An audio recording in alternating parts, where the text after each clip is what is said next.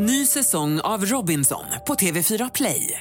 Hetta, storm, hunger. Det har hela tiden varit en kamp. Nu är det blod och tårar. Fan händer just nu. Det. är Detta är inte okej. Robinson 2024, nu fucking kör vi! Streama söndag på TV4 Play. Du lyssnar på en podcast från Expressen. Ansvarig utgivare är Thomas Mattsson.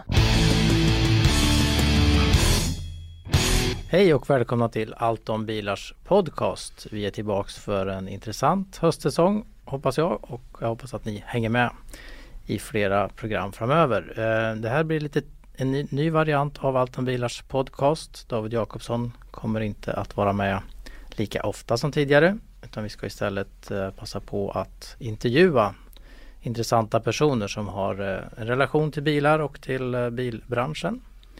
Och vi har faktiskt en gäst i studion idag och jag ska börja med faktaruta så kommer vi ganska snabbt att lära känna den här gästen. Så då hälsar jag välkommen till och frågar om ditt namn direkt. Tack så mycket. Alok Ahlström heter jag. Jag är Sverigechef på Uber. Precis och då förstår ni direkt vad det kommer att handla om. Bland annat eh, deras eh, nya samarbete med Volvo och några till i bilbranschen som blev offentligt förra veckan. Men också om hur de ser på det här med att eh, transportera sig i bil.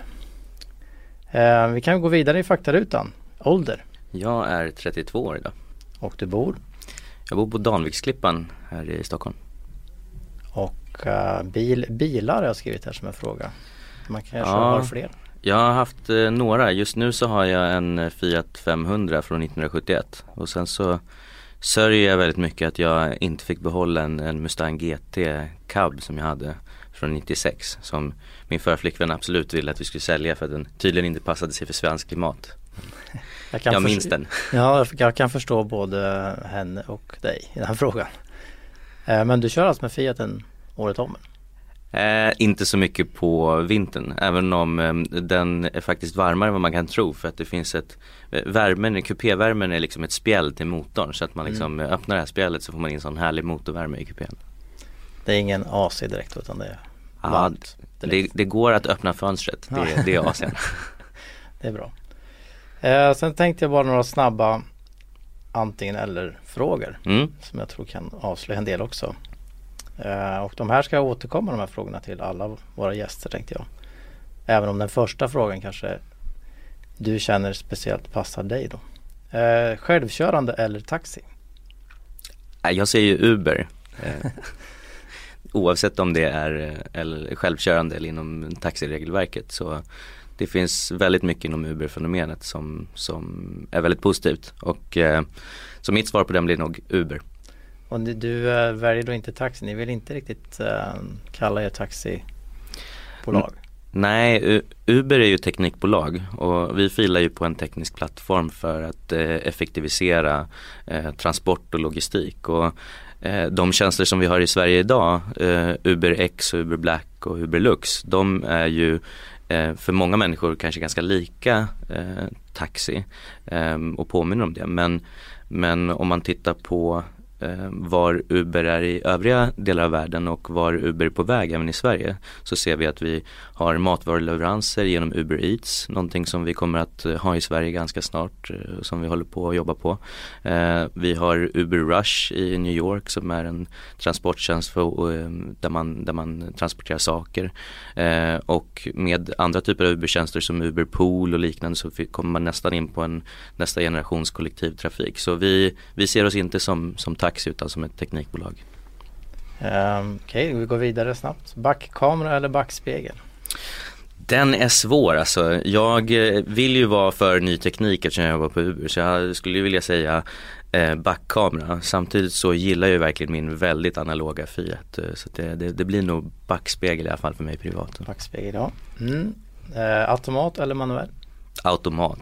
Eh, Eh, jag, egentligen, alltså i Sverige så kör jag med, med manuell men den här eh, Mustangen som jag hade det var en eh, automat och mm. Jag minns den med, med så mycket glädje så att det, det får bli automat på den. Ferrari eller Lamborghini? Får man säga Fiat då? nej, jag, nära Ferrari. eller, eller Volvo. Um, nej men um, ja, jag, jag, säger nog um, ja, nej jag säger Fiat på den. Mm. Eh, ditt bästa bilminne? Du har redan avslöjat att det kanske handlar om Mustang GT.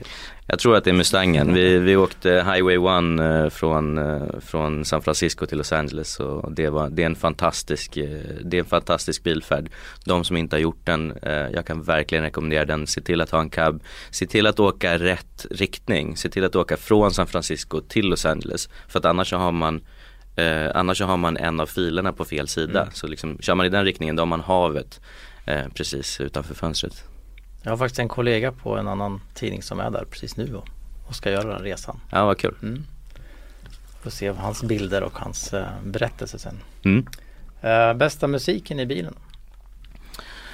Oj oj oj. Ehm, det här kommer låta lite märkligt men, men jag, den bästa musiken för mig är faktiskt eh, sån här latinamerikansk bachata.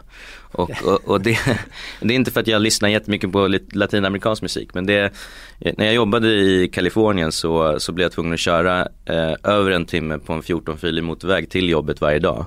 Det var en ganska stressig miljö.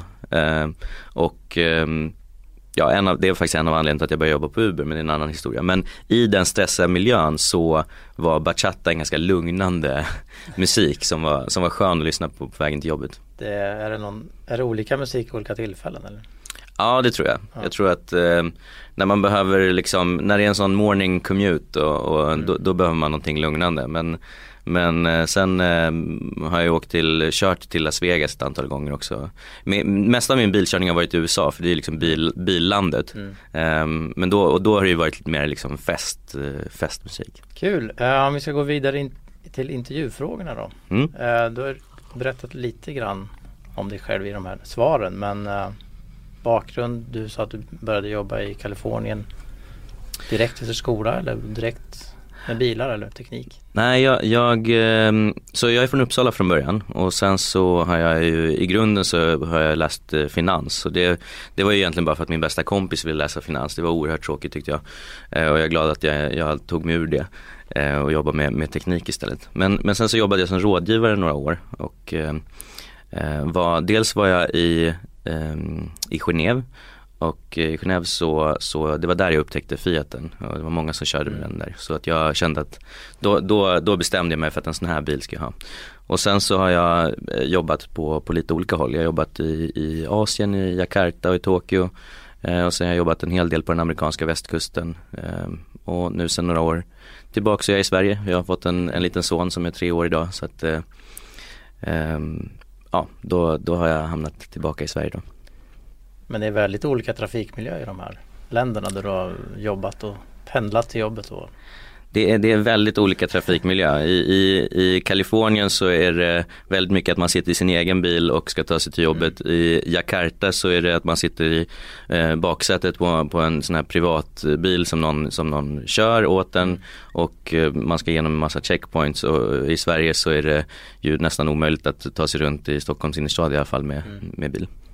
Men är det en bra erfarenhet att ha när ni nu ska fundera på olika transportlösningar? Man kan se dels hur det är på andra ställen men också kanske vart vi är på väg. Det tycker jag och för mig har det varit väldigt mycket av inspirationen till varför jag hamnat på, på Uber. Um, jag, jag älskar bilar som en, ehm, som en slags entusiast eh, em, som en slags entusiastaktivitet och ett entusiastintresse.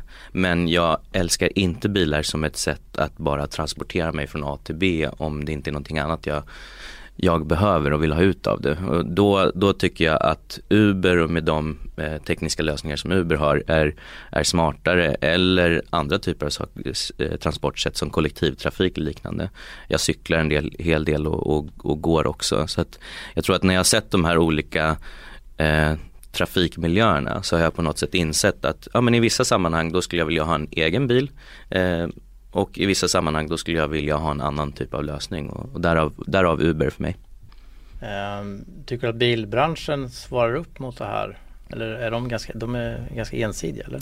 Så att de, alla ska ha sin egen stora SUV för Ja, men jag tycker att 800 000. bilbranschen eh, nu börjar ju vakna kring det här. Ehm, Det har väl tagit ett tag kanske men, men jag menar du nämnde eh, vårt eh, samarbete med Volvo tidigare. Det är ju liksom ett exempel på det. Jag tycker att många i bilbranschen innoverar ju ganska friskt. Daimler har gjort en del men även eh, eh, Volvo med, med Sunfleet och bilpooler pooler och liknande. Och, och, för min del så tror jag att så länge vi kommer ifrån det ineffektiva eh, privata bilägandet av bilen som bara ett rent transportmedel, då välkomnar jag alla olika typer av eh, alternativ. För jag tror att vi behöver en ganska bred palett av eh, transportmöjligheter och, och, Uber och de produkter som Uber har är en del av det spektrat och sen så finns det andra delar av det, av det spektrat. Bland annat Folkvagn pratar ju mycket om att de ska bli framtidens eh, leverantör av transportlösningar. Mm. De pratar inte så mycket om bilar längre men när de pratar tio år framåt och så. Just det. Sen kan det vara ett sätt för dem att komma ur en viss kommunikation som de har suttit i ett år men, men det är en annan sak att de gärna pratar el och transportlösning. Ehm, men du nämnde ju den här Fiaten. Var det du åkte hem till Sverige och uh, köpte den här eller har du fraktat med den runt till olika länder? Jag, jag önskar att det vore så lätt som att man bara kunde liksom köpa den här. Jag, jag gjorde faktiskt så att jag hade en bevakning på Blocket i nästan två år. Man kan ju lägga in en bevakning på ja. vissa modeller så. Så jag hade en bevakning på Blocket i två år.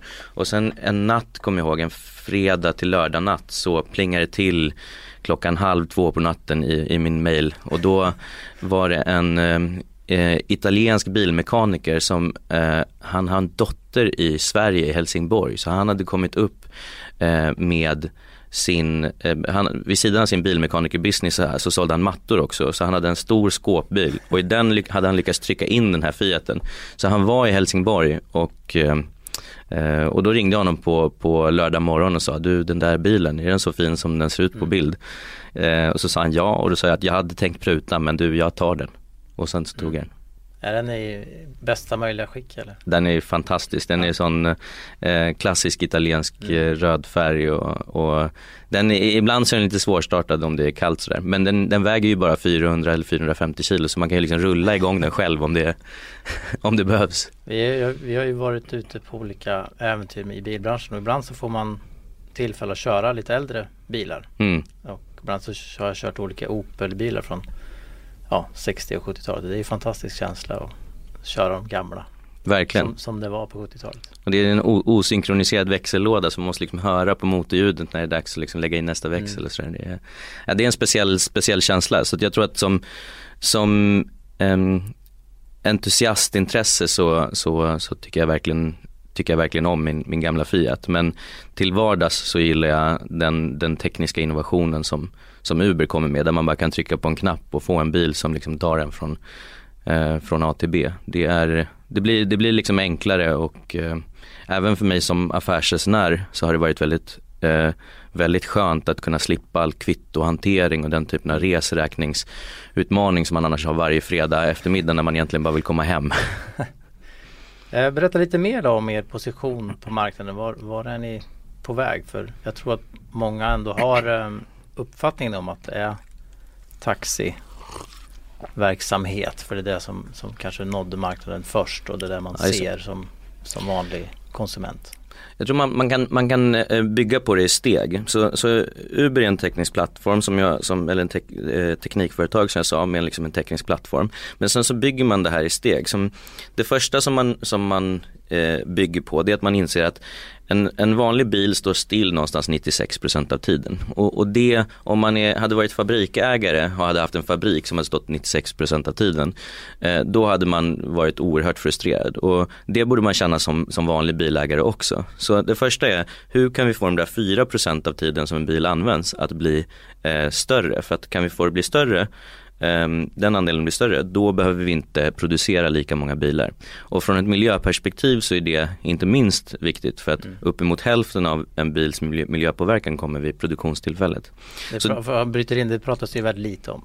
Det pratas mycket det, om elbilar men kanske inte vad det kostar att bygga de här alla nya elbilarna. Det pratas väldigt lite om och jag tycker att det är värt att, värt att mm. påminnas om det. Så att, så att kan, vi, kan vi få upp utnyttjandegraden i tid av en bil så är det Eh, så är det positivt och det är liksom första steget. Och där pratar vi om samåkning eller ride sharing som det heter på engelska där man aktivera den här resursen, den här maskinparken av bilar som står still. Och det här ser vi ju överallt, det är ju bara att gå ut på gatan, alla parkerade bilar. Man behöver ju ställa sig frågan, behöver vi ha eh, parkerade bilar? Behöver vi ha parkeringsplatser? Det är ju ingen som gläds av det.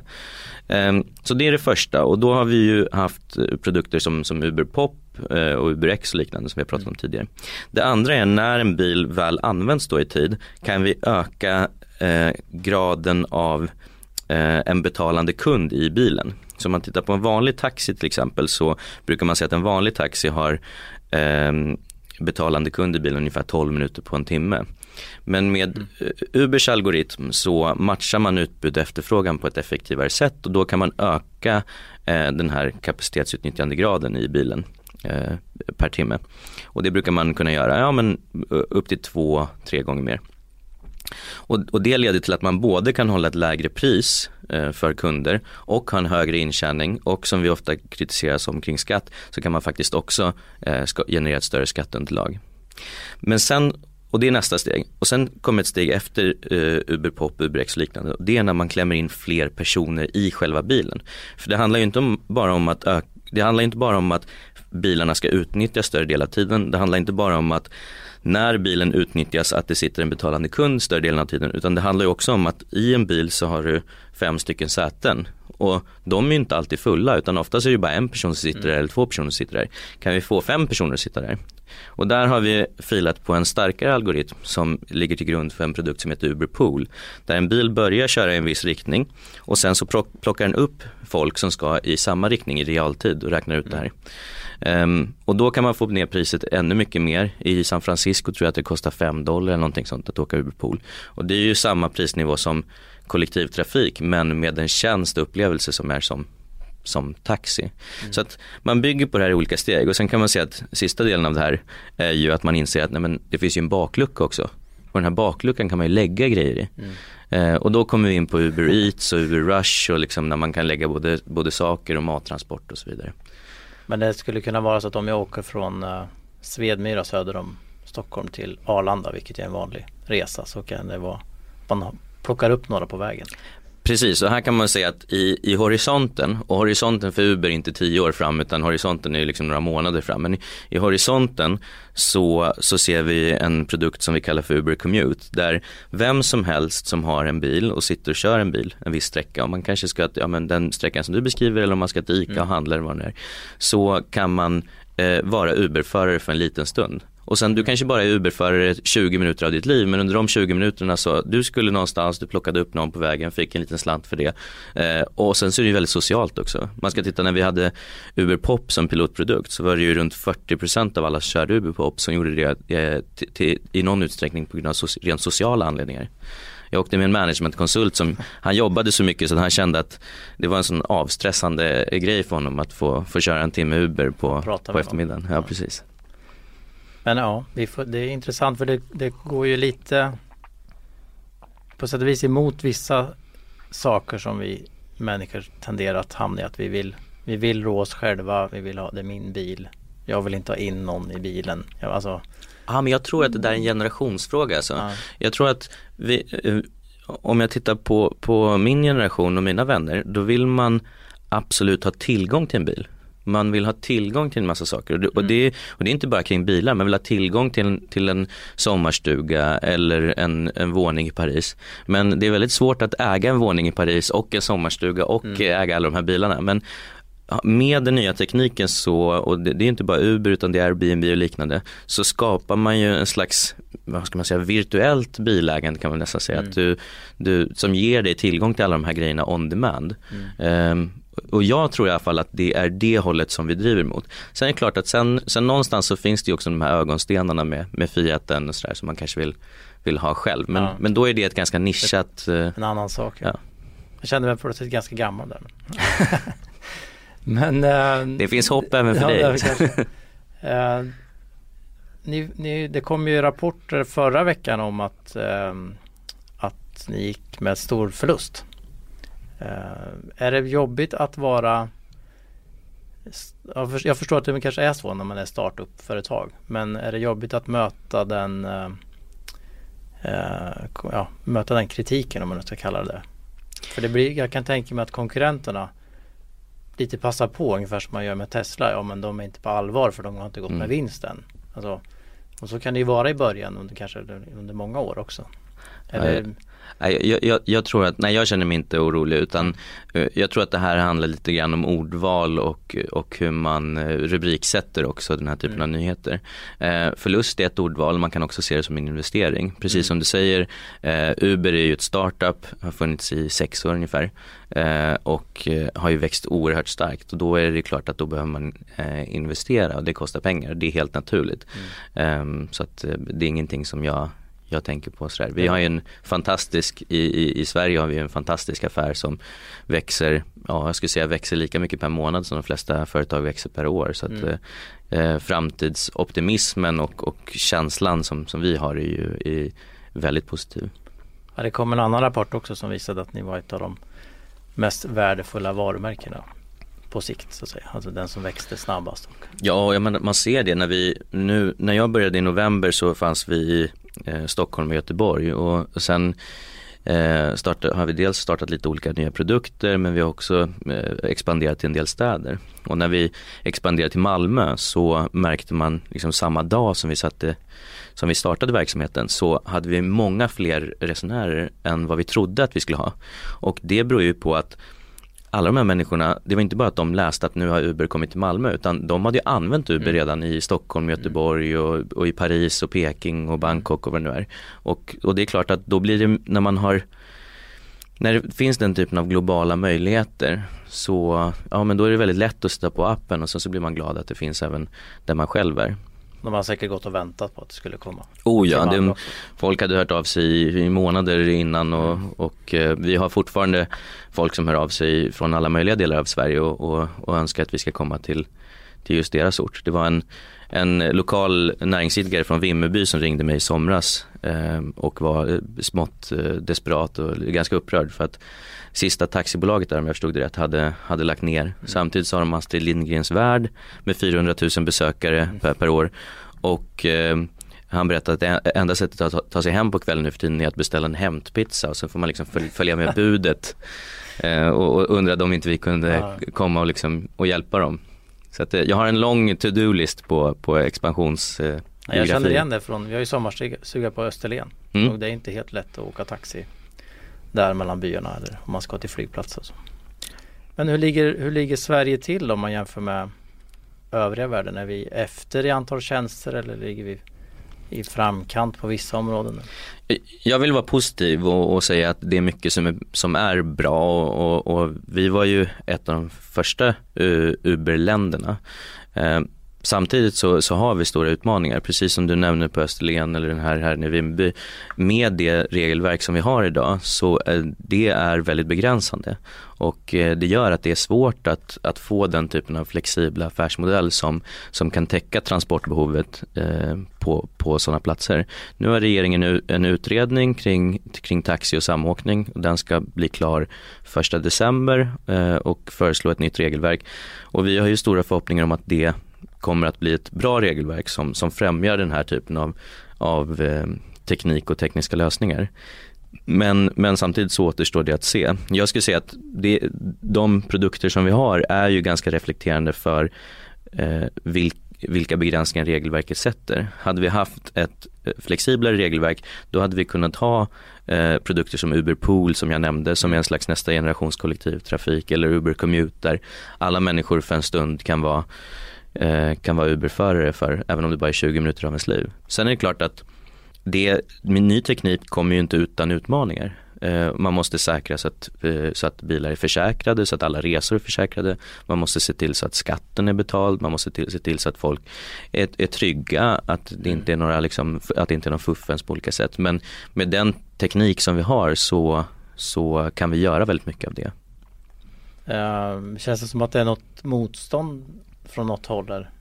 Kanske från era konkurrenter men jag menar från regering eller förstår, förstår man Förstår utredningen vad ni vill eller vart ni vill komma? Jag, jag, jag tror att människan naturligt är skeptisk mot eh, och vaksam när det kommer nya eh, när, det, när det kommer nytt och när det kommer förändring. Eh, och, och, det tror jag att det finns en del positivt i.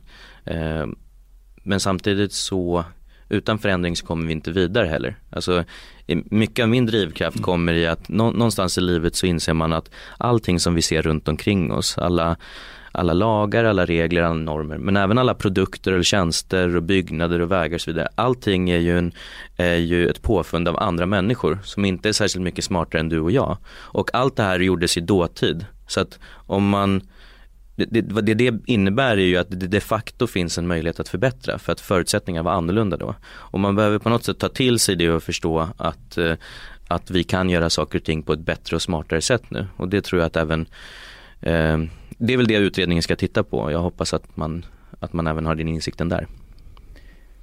Eh, men du nämnde lite om en glesbygd i Sverige, vi är ganska glest, glest mm. land. Men är det någon speciell utmaning eller det spelar ingen roll egentligen? Jo, utman ja, men utmaningen är eh, att vi behöver ett flexiblare eh, och, och, och modernare eh, regelverk. Eh, men om det finns så är det liksom Ja, då, kan man köra då, då, då, kan vi, då, då har vi en fantastisk möjlighet att, att eh, expandera vår, vår affärsmodell och skapa smarta transportlösningar även i, i mindre orter. Eh, det, det är jag övertygad om. Och det man ska säga där också är att det handlar inte bara om att skapa permanenta transportlösningar utan det handlar ju om att i, eh, i många fall så, så, behöver man ju under en viss tid transportlösningar. Som jag nämnde till exempel i Vimmerby. Mm. Astrid Lindgrens värld, det är ju egentligen sommarperioden som man skulle mm. behöva. Eller ja, politikerna då, om det är någon politiker som lyssnar på det här kan man väl säga att så här, ah, de flesta politiker har ju varit i Almedalen och har ju upplevt frustrationen där när helt plötsligt halva Stockholm ska in, i, liksom invadera lilla Visby. Och då behöver man en flexibel transportlösning där. Och, och sportloven uppe i Sälen och så vidare. Mm. Så att, så att det, det, är, det är olika typer av transportlösningar som behövs eh, för olika behov och vi behöver ett modernt regelverk som, som svarar upp mot det givet, givet den, de förutsättningar vi har med ny teknik.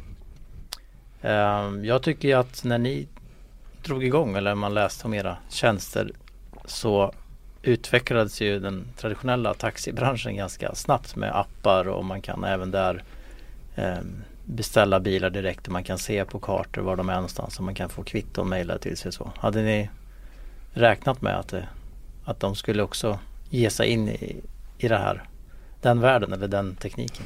Vi, vi, vi fokuserar ju på vår eh, tekniska lösning och, och att eh, utveckla den. Sen är det jättekul att, att andra aktörer eh, blir inspirerade och, och sporrade. Mm. Jag skulle säga att det är inte bara taxibolagen som vi ser har utvecklats utan eh, även kollektivtrafikaktörer. Eh, mm. vi har ju samarbetat med MTR Express till exempel för att kunna ta folk från dörr till dörr och, och de har hittat på väldigt häftiga lösningar tekniskt. Så att jag tror att vi alla som, som, som omfamnar teknisk innovation och tycker om att driva den framåt, vi spårar nog, spårar nog varandra och, och det, en, det blir en bra symbios då bland, bland alla spelare. Om vi ska gå in på ert samarbete med eh, Volvo. Um, ni, ni och Volvo ska utveckla självkörande bilar om jag har förstått det rätt och inom kort så lanseras eller rullas den första bil, testbilen ut i Pittsburgh i USA. Um, vad, har du satt någon tidsschema för det här utvecklingsarbetet? Det är eh, vi, vi går inte ut med jättemycket information om, om det här samarbetet men det man kan säga är att Volvo är ett superspännande bolag. Vi från Sverige följer också det här med stort intresse. Um, men sen så ja, sen får man se i vilken takt det här utvecklas. Det är en väldigt ny teknik. Eh, jag tycker att det är viktigt också att, att komma ihåg att det finns väldigt mycket nytt man kan göra även med den teknik vi redan har som är innan självkörande bilar. Men bara det faktum att man har en gyro i telefonen gör ju att man kan känna av trafikbeteende, hur bra folk kör och liksom förbättra trafiksäkerheten och så vidare. Så att Eh, samarbetet med Volvo är, är, är superkul. Eh, vi följer det med, med, med stort intresse. Men, men den exakta tidslinjen den får, jag, den får jag återkomma med. Det kom också uppgifter om att ni har eller ska köpa elbilar från Nissan och eh, BYD, BYD va? till London. Är det också ett eh, det känns ju lite närmare än att köra elbil. Det ja, Just, just eh, de delarna kan jag tyvärr inte för att jag, jag är så fokuserad på den svenska marknaden. Men eh, så här, det är väldigt mycket som händer i många olika delar av Uber-världen. Eh, elbilar i London som du nämnde men jag menar i, i Istanbul så kör vi båtar i I eh, Delhi i Indien där min mamma kommer ifrån så, så är det liksom sådana här rikshas. Och, så att det är en flora av olika, eh, av olika transportlösningar. Och sen så experimenterar vi med, med, med olika mm. delar. Jag menar nu i Malmö här för några veckor sedan så testade vi att köra en helikopter. Eh, och eh, det var väldigt uppskattat. Eh, så man får liksom, man provar med lite olika. Någon gång kanske det blir flygplan. Ja det kan jag tänka mig, helikopter skulle vara. Um, du var inne lite på eh, bilism och privatbilism. Jag tror att, det, tror att vi kommer att eh, ha egna bilar i framtiden. Om vi säger 20 år framåt kommer vi att jag tror att vi kommer värdesätta, värdesätta tillgången till bil på olika sätt och värdesätta tillgången till olika typer av bilar. Eh, men det egna privata bilägandet, eh, annat än, än entusiastbilar som jag nämnde tidigare, så är jag tveksam till om det kommer vara så mycket eget privat bilägande för ren transport. Eh, jag tycker inte att det är vettigt. Jag tycker det är någonting som faktiskt gör mig ganska upprörd. Alltså, och jag kommer ihåg när jag satt där på den här 14-filiga motorvägen i Los Angeles och tänkte att så här, nu ska alla till jobbet. Vi bor alla vid kusten, vi jobbar alla i downtown. Hade vi inte bara kunnat sätta oss i en buss allihop? Um, och jag nämnde det till mina kollegor där och de förstod inte helt vad jag pratade om för att bilen var så central för dem. Men sen dess så ska man säga att Uber har eh, lanserats i, i, Los Angeles och, och, blivit ganska stort. Och nu för tiden när folk åker till Los Angeles så behöver de faktiskt inte hyra bil längre utan man kan åka Uber. Och det gör att jag, jag tror att eh, privatbilismen och privata bilägaren kommer se annorlunda ut och vara effektivare framöver. Ja det är spännande. Eh, brukar du besökas av bilsalonger eller på vilket sätt följer du med utvecklingen i bilbranschen? Ja, lite grann. Um, jag, nu i och med det här eh, samarbetet med, med, med Volvo så har jag ju varit och, och, och, och träffat Volvo och sett deras nya S90 och sådär. Så, där, så mm. det, det, det är klart att det, det känns kul. Men eh, Ja, men jag, jag, jag följer lite grann på, på nätet och, och som sagt, jag, mest kring min Fiat får man säga, där jag, där jag sitter och tittar på liksom beställa originaldelar och sådär från olika italienska sajter. Och... Åker du på sådana träffar också? Eller? Jag har, jag har funderat över det. det. det. hände faktiskt en gång att, att, när jag var ute och körde med den att det sprang i kappen en, en herre som, som sa, jag, jag har inte tid att prata just nu men, men kan inte du ringa mig sen för jag är brand manager på Fiat, det vore jättekul om du kunde komma eh, på vårt eh, sån här lanseringsevent nästa gång och så Så att eh, det händer men jag, jag skulle behöva vara mer aktiv. Skulle man kunna tänka sig en sån eh, Uber Classic, att man får åka en gammal bil? Det hade varit jättehäftigt, verkligen. Eh, den, den tar jag med mig. Jag, jag ska säga att vi körde Batmobilen nu i somras och eh, det var väldigt uppskattat. Ehm, det var ju en, en bil som, den får ju egentligen inte köra i normal trafik, man måste ha speciellt eh, polistillstånd. Men den, man kunde beställa en, beställa en Batmobil genom Uber, Uber-appen och det var oerhört, oerhört uppskattat så att, och fick mycket uppmärksamhet. Så att en slags Uber Classic i alla fall under vissa delar på sommaren, mm. det hade, är fint väder. Det, det ska jag ta med mig. Bra, tack så mycket för att du vill komma hit. Tack så mycket.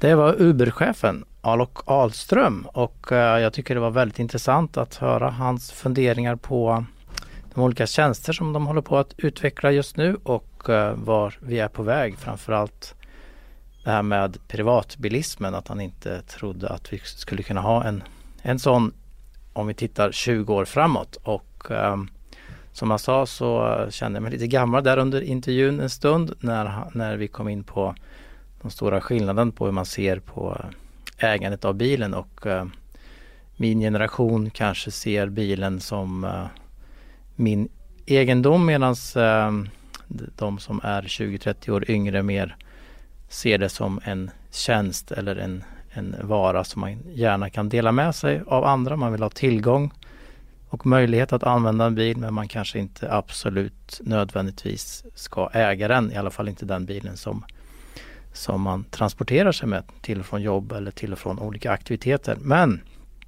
det kryper också fram en liten bilentusiast där som äger en, en eh, gammal Fiat och eh, det kanske är den typen av privatbilism som vi får rikta in oss på. Vi får eh, köra gamla bilar eller köpa en snabb sportbil och sätta på en släpkärra eller på något vis ta till en racerbana eller och köra av oss där istället för att eh, stressa fram på motorvägen till och från jobbet.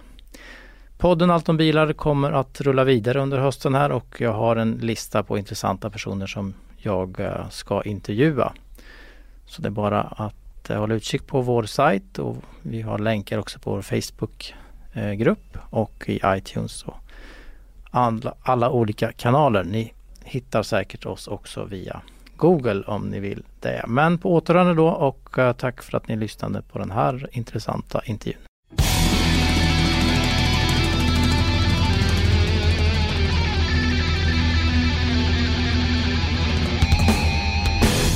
Du har lyssnat på en podcast från Expressen.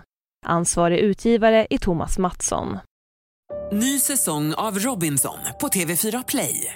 Hetta, storm, hunger. Det har hela tiden varit en kamp.